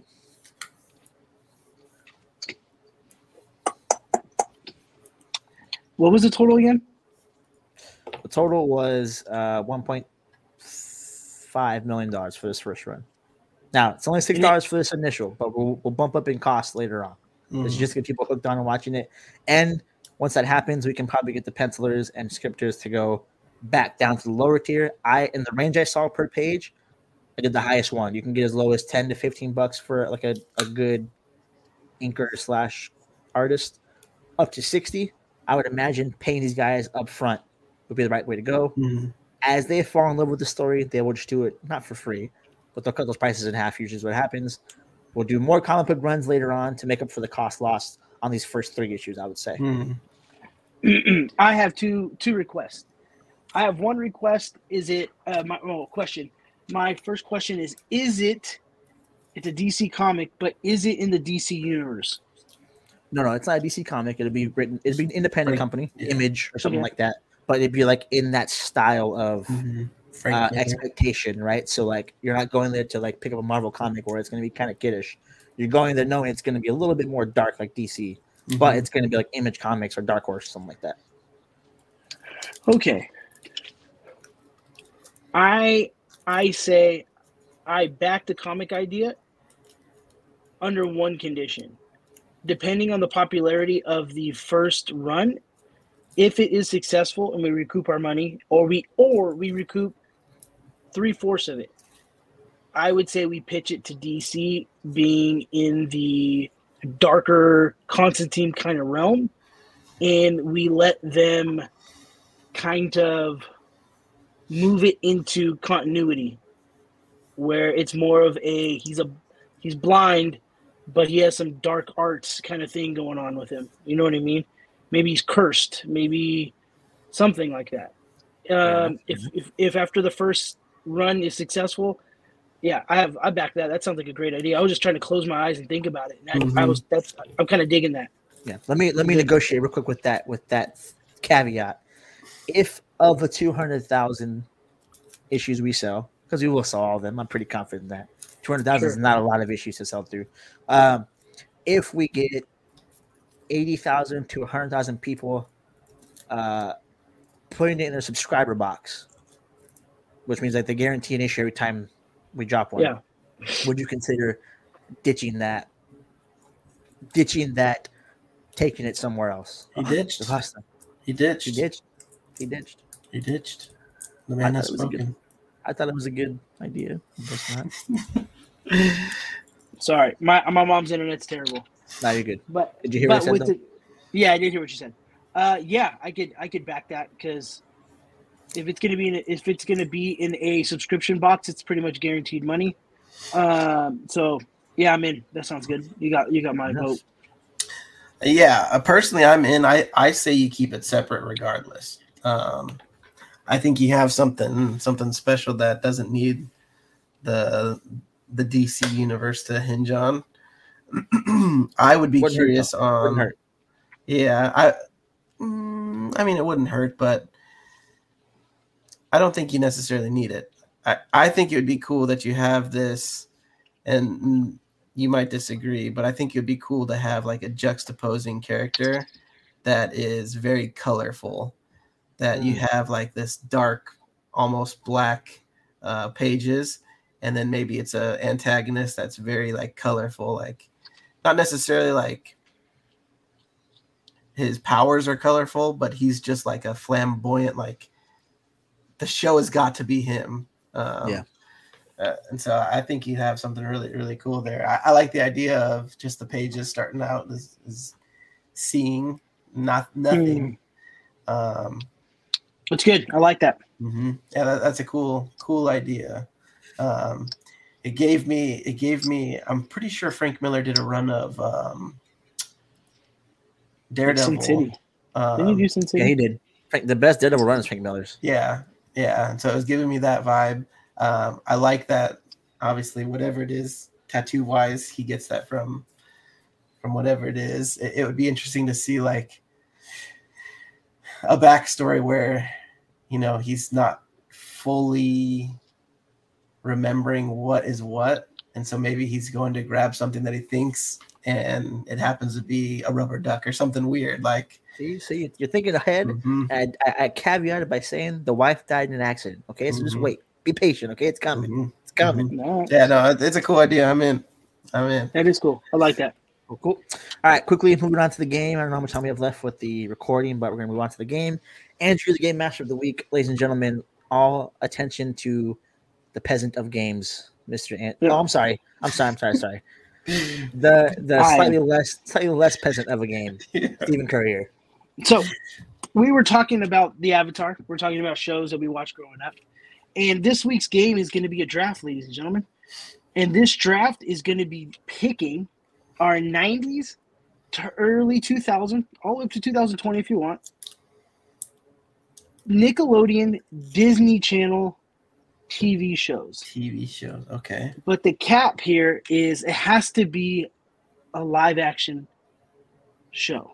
So it can't be Hey Arnold. It has to be Dang, live a live action. Man. Something 2000s or that 90s. 2000 or 90s. It's just what what was the show that if you had a chance to get on, what would you Mhm. what would that show be? So that is going to be the game. Um, Andrew won last uh, last time, so Andrew's going to go first. Then we'll go Matthew. Then it will go me. Okay. Uh, so right off the bat, the first thing that came to my mind that I was always excited to wait for came exclusively on a little prime time called Snick. You might remember Saturday night Nickelodeon Snick. It was usually a little bit more gritty, and it was always the last show, so you had to wait up latest. And it was Are You Afraid of the Dark? Dang, that is a banger of a pick. That is, I, I Mhm.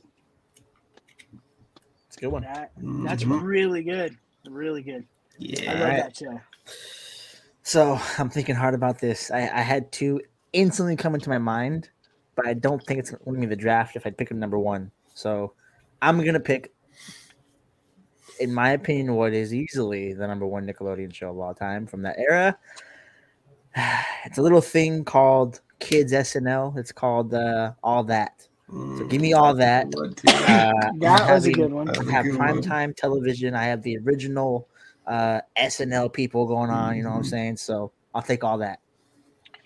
All right. Well, then it looks like I get to go for a back to back, and I am going to be piggybacking off Matthew's pick because they got their debut on all that, and that is going to be Kenan and Mm. Kel, a great, great Nickelodeon show. And then I get to come back and go again. And this one, I know Andrew's a little older than Matt, so I'm going to be like, I would have gave everything in my closet, you know, all my Power Ranger toys to be on a show that only lasted two years from Legends. 1993 to 1994 is Legends, of the Hidden Yeah. Temple. It's a Mhm. That was the show. I want to be Mhm. the Blue Barracudas so bad. Mhm. So bad. It used to irritate me seeing people put the monkeys together. I'm like, come on, man, it's a monkey. But I feel like I would have nailed Yeah. it. I would have been there. good one. Really good one. good one. Actually. Uh, Andrew, you're up. I believe. Oh no, it's me. No, right? it's you. Okay, so uh, I, you know, Legends was like one of the ones I was like second round. If it's there, I'll take it. Mhm. But I'm gonna go for the second best game show in Nickelodeon history. I'm gonna go for Double Dare. All right, Ooh, I love me some double Double Dare. dare. Double Dare was so good that Fresh Prince of Bel Air made an episode that basically mimics Double Dare. So Mhm. I'm taking Mhm. Double Dare, the most iconic pop culture TV show of all time. Fresh Prince took influence from it, so Mhm. it says a lot about it. I'm taking Double Dare. Double dare. Uh, that's a good one. Um, all right. This one, I think, would bring bring a lot of fans back. Even though it's kind of controversial because one of the main characters is like is on the run, if not in jail. But you Oh, have I know who this is. This is a Drake banger and show. Jock. Drake and Jake Josh. and Josh. Yes. Yeah, that was just a good one. that was a Uh, classic, dude. mhm. It was That was a good. classic. Mhm. Dude, I, I- yeah, that is a good Uh, pick. You get to go I'm trying again. to think Andrew. like Disney too. Um, I have two that are going to be. Yeah, you can Yeah. do Nickelodeon, Disney, children, live action. trying to think. We're going to go five rounds. So Uh, okay, this one might be a dark horse, but I know like a lot of females really liked this one, uh, and it was pretty popular. It is Clarissa explains it all. Oh, Clarissa explains it all was a Yeah. banger of a show. That was really good. Mhm. Really good. Yeah. Clarissa explains it all. Okay, so All right, man. I didn't know Disney was a part of this. I, I missed that part apparently. Are you looking them Uh, up? You can't be looking them up. I, I, I I am looking them up. Matter of fact, uh, where so 2000s like up to 2010, right? It, it, it can be what, what what show you grew up watching live action. I am in a pickle here because there's one Nickelodeon show that I will not mention that's just iconic. Mm-hmm. Iconic. There's also a Disney TV show that is probably the most iconic Mhm. TV show that's come Mhm. out. So I'm gonna go with Disney because I don't think you guys will get the Nickelodeon one. I'm going since I know Disney's a thing now. I am hitting up Lizzie McGuire because Lizzie Ooh. McGuire is a good show. Liz, Lizzie McGuire is a show that all of us as men were like, "Psh, I don't watch Lizzie McGuire, and then we go home and watch Lizzie McGuire. watch Lizzie so McGuire. yeah, Don't tell so, me. Every, everybody watches. Uh-huh. Lizzie I'm picking Lizzie McGuire. Uh, I just iconic is what it is. Mhm. Iconic. That's a good one. Um, I am going to go with a classic. This guy is loved everywhere. I don't know anybody who hates this man. His show ran from 1993 to 1998. And that guy is Bill Nye the Science Guy. Oh, so I good. used to love Bill Nye the Science Guy. He in high school when they would bring out the bring out the TV or in junior high when they bring out the TV or in elementary school, and then I knew we were watching Bill Nye. It was just a banger. Now this next one, I think it raised me. A lot of people were raised on the Fresh Prince of Bel Air, and I I totally understand. It's a great show. Uh, this one doesn't fit into the category. This one's going to be a little younger. It was Boy Meets World. Mhm. I had my first heart Yeah, Forgot that was Break. Disney. that's good. You know what I mean? Dude, seeing Topanga and like not seeing Topanga. And then when I became a little older, seeing Topanga, I was like, Mhm. Topanga. You know what I mean? So yeah, that was that like a is- show that like you grew up with. Like, yeah, it's that was that was my show. That, that was it. mhm, That's a good one. Yep. That's a really good one. very good. Go for it, Matt. All right. So the reason why I asked about 2010s thing is because this show right here, of the shows we listed, is the only one, the only one, let me repeat, the only one so far that has come back with the original cast. Boy Meets World, we don't count because the Girl Meets World thing, we're not, we're not counting that. All right. We're taking iCarly. Okay. iCarly is, it literally influenced an entire generation to make uh, what we're doing right now. It's Without because of iCarly, iCarly. doesn't happen. Mhm. It doesn't happen without That's a iCarly. So- good pick. and it's it was so good they brought it back. That's a fourth really round. pick. They would drop into the fourth round. That's a f- fire pick right there. Okay. Have a couple thoughts. iCarly was probably the next one I was gonna go for. I have another Nickelodeon one, but I don't I know I enjoyed it. I don't know how well received it was though. And then I have is this our last round? Am I am Yeah, I this Yeah, off? this is your last last pick for you. Wait, how many You you have have? back to backs. Yeah, back to back. Yeah, you have back to backs, Okay, and then back-to-back. Matt, and then me. Okay. All right, all right. If I back to backs, then I'll do what I was gonna do. Um, I'm gonna do the first one, which would be Hannah Montana. That's good. Oh, good. I didn't like it. I, I'm too old for Hannah Montana. I didn't get that. Yeah. Okay. Hannah Mont- I, I mean, I didn't like Hannah Montana either, but I just know it was popular. That and then um, another one from Nickelodeon. Again, this is kind of like the one that I'm a little unsure on. I think, it's, I, Um, think, I think I know what you're gonna say here. Ned's Declassified. Oh, so this this draft is because I started listening to Ned's Declassified podcast, Mhm. and I was like, man, it started making me reminisce. And that's why. But Ned's, De- I Uh, like Ned. I like. I like Ned's Declassified. I, I just, I, love I don't that know how well received it was. Let me just say to Andrew that the reason why he's gonna lose his draft is because of that show. Uh, they pitched that show like ten different times to come back in and just they said no every single time Mhm. easily. So it wasn't that great, obviously. Uh, with that being said, Damn, he just shit all over you. Mhm. I don't know what to go with for this last one. So I'm I'm a lot younger than both of you old ass Mhm. gentlemen. Uh, so I had thought Thanks, about man. like my generation, which is like Wizards of Waverly Place, but then I was like, eh, eh, Mm, as good as it is. There's one more that I'm uh, thinking that you might, you might, you might pull. Yeah, I'm, I'm pulling from Disney Channel. Um, again, so good that they brought her back for a similar show. I'm going with That's So Raven, mm. iconic, and and a very different kind of show. That's So Raven, so good. There was not one, but two spin-offs and a bring back. Yeah. Yo, she did a great job, dude, making that show. That show was great. All right. I guess I get to round it off. So do I pick a fan favorite? Because I feel like I won this draft already. But do I pick a fan favorite or do I go with a banger? You know what? I'm gonna go with a banger. I grew up watching it. I remember watching it all the time. I don't know if Matthew watched it because it's probably past his time, but Andrew probably did. And there's a spinoff from Sister Sister. It was The Smart Guy. I Yeah, used to watch good. The Smart So. Guy all the time. Anytime it was on, I stopped and I I had to watch it. It was just it was a classic, man. A classic. I'm surprised. that- I, I don't know if this is a Disney, but even Stevens. I, I thought someone would say Disney. even Stevens. I, I try to go even Stevens, but it, some people hated that show. Mhm. I can, You know what I I mean? can, So I can confidently say that my list that I have all better than even Stevens. Yeah. Yeah. Confidently, I would So- take Phil in the future over even Stevens.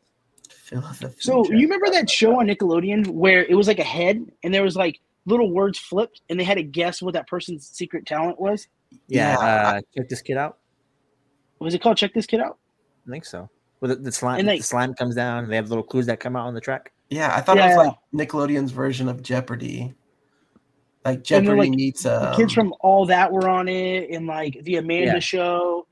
Yeah. I'm like check this kid out or something like that. Right? Check this out. Out. I don't remember. Kid but- You know which one I forgot to say, Andrew? Hmm. Was Figure it Global Guts. Global oh, figure it out. It was Figure. Global it Guts. I wanted to be on Global Guts so bad, dude. Run up See, the that big thing old is- mountain. the thing is, if I say double dare, global guts are just like not double True. dare. You know, not it's not even it's not even Yeah. double double dare. You know, I wanted to say also, remember that show where it goes Camp Anawana, we hold you in our hearts. Remember that show? I was gonna say that, but I don't know if it was too early in the Yeah. nineties. I almost my last one I was gonna say. I mean, I was gonna go with like a controversial one, which is Mr. Meaty, but uh I've never heard of that. I've never even heard of Mr. Meaty. that's the one with the two little puppets that they look like a hot dog stand or whatever. Uh, might be my generation. But then I also thought of Suite Life of Zack and Cody because Yeah, that's Ooh, what I thought. actually That's what I thought you were gonna say. I thought you were too. Uh, Mhm. what'd you guys think of my cousin Skeeter? Remember where everybody was live action and he was a little little boy and he was puppet? And um, it was my cousin Skeeter. Yeah, look it up. It's called my cousin Skeeter. I guarantee you're gonna see it and be like, And then I was gonna cheat. I was gonna do like Nick at Nite, which is like George Lopez, which would have just thrown the whole like just Yeah. torched you guys. yeah, that, that wouldn't have been that would have been cheating. Uh, cool, cool. that So was my I think, game. I think that was the game. I think the category was really good. That's a great Yeah, category. Yeah, So that's a good Yeah. th- this game, although simple, has been miles better than anything Andrew's ever put out. So category. applaud you for that. well, we'll All see right, next so- week. With that being said, guys, we have a different segment we were going to do today. We'll do it next week as well. Uh, we're also going to pitch episode two, round two of our Shark Tank idea. Mhm. Um, I don't know how it's going to go for Steven because, like, a sequel to a game is already kind of hard to pitch, but good luck to him. Mhm. Uh, Yep. With that being said, guys, we are out. Thanks for the show. Thanks for stopping by. Like, subscribe, comment wherever you're watching to. Hit the RSS feed. Adios, folks. Have a great rest of your night.